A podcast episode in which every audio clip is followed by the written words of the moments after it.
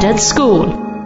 Dobar dan I dobrodošli u Centar za odgoj I obrazovanje Dobrova. Mi smo učenici centra, a danas ćemo pogledati film Jedi, spavaj, umri. Koji su bili dobri?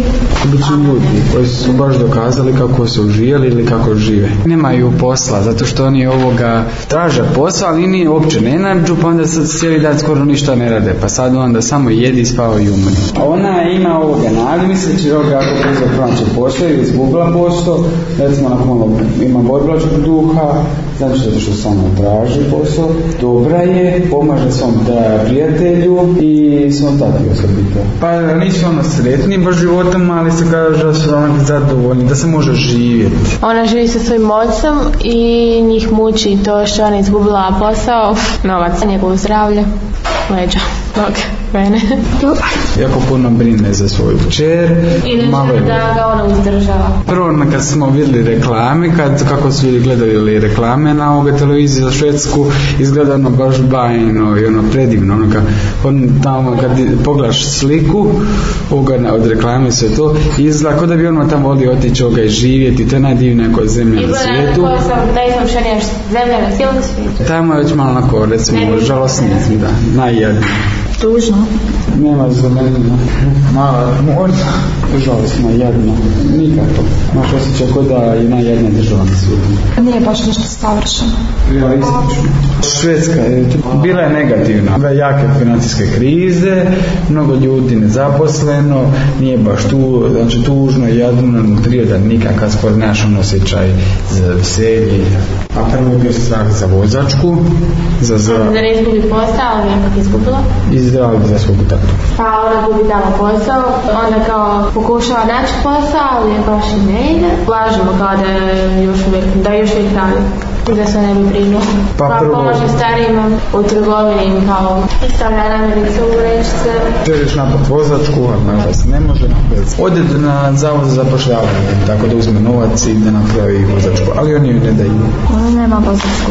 Ona to izlaže I mislim da je htjela to uzeti, ali ipak nije.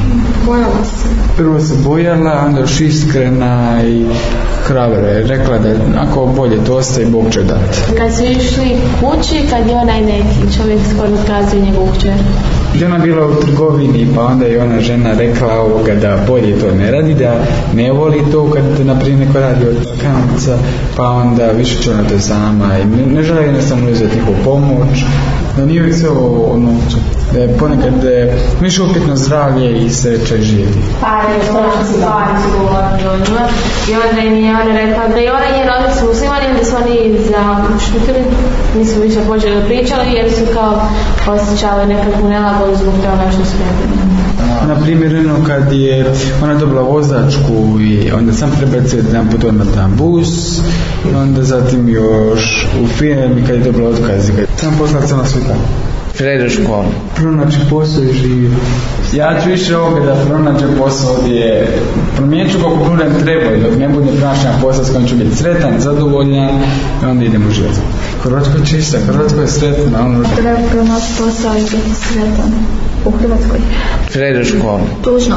Malo teška tema, teža, zato što onako, oni traže posao I pokazuju to realistički, ali živi se kako se živi, jednostavno. To bi bilo sve za danas.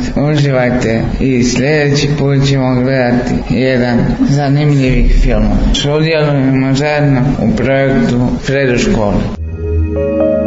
Fred's School. Stvaramo novu publiku za europski film.